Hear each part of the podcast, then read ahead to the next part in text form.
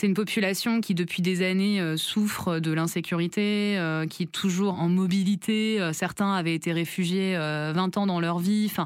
C'est assez terrible de se dire que bah, la majorité des enfants, naissent et ils vont grandir dans un camp de réfugiés.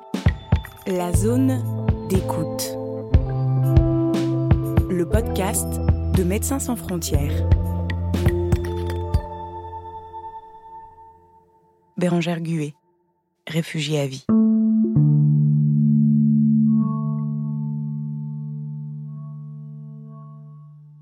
En 2017, euh, j'étais coordinatrice de projet euh, dans les camps de réfugiés du nord de l'Ouganda, à la frontière euh, du Sud-Soudan, puisque à ce moment-là, donc les conflits étaient très intenses dans cette partie du Sud-Soudan, et, donc très rapidement, il y a eu des centaines de milliers de, réfugiés qui ont passé la frontière pour venir s'installer dans le, nord de l'Ouganda. J'avais travaillé dans pas mal de camps de réfugiés.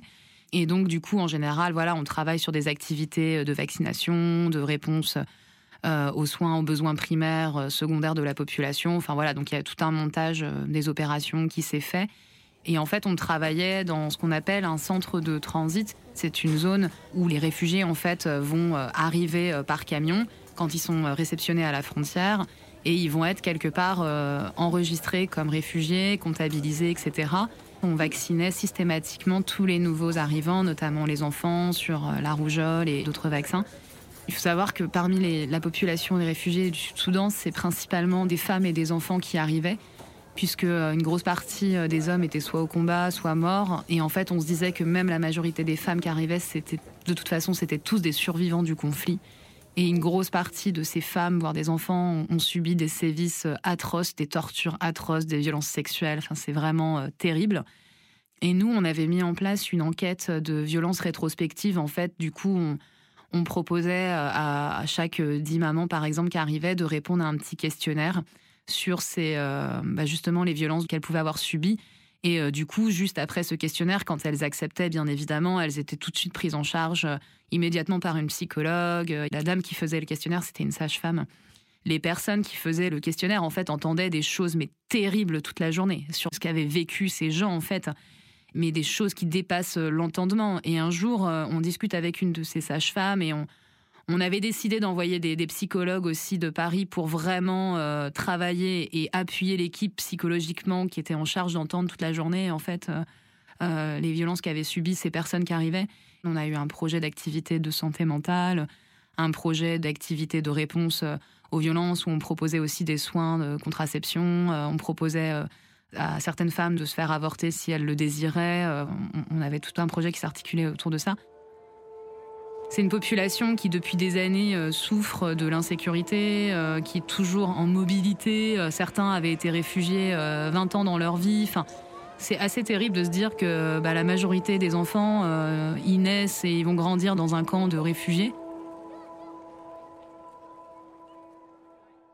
Dans cette intervention, bon déjà, on avait une dynamique d'équipe qui était super et je pense qu'on était une trentaine de personnels internationaux. On devait avoir 400 euh, personnels nationaux qui étaient fantastiques, avec qui on avait vraiment des super euh, rapports, relations euh, professionnelles. Enfin, c'était vraiment génial.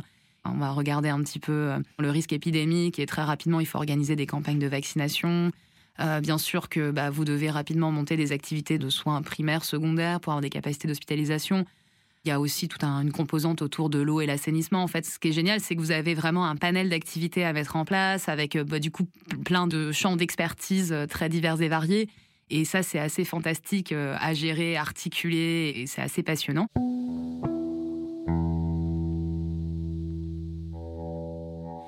Et je me souviens aussi d'un moment où on s'est rendu euh, à la frontière, enfin au point de passage, parce qu'il y avait plusieurs points de passage pour les, réfugiés de rentrer euh, dans le pays. Et euh, sur un des, points de passage, en fait, c'était fou parce que j'étais en Ouganda.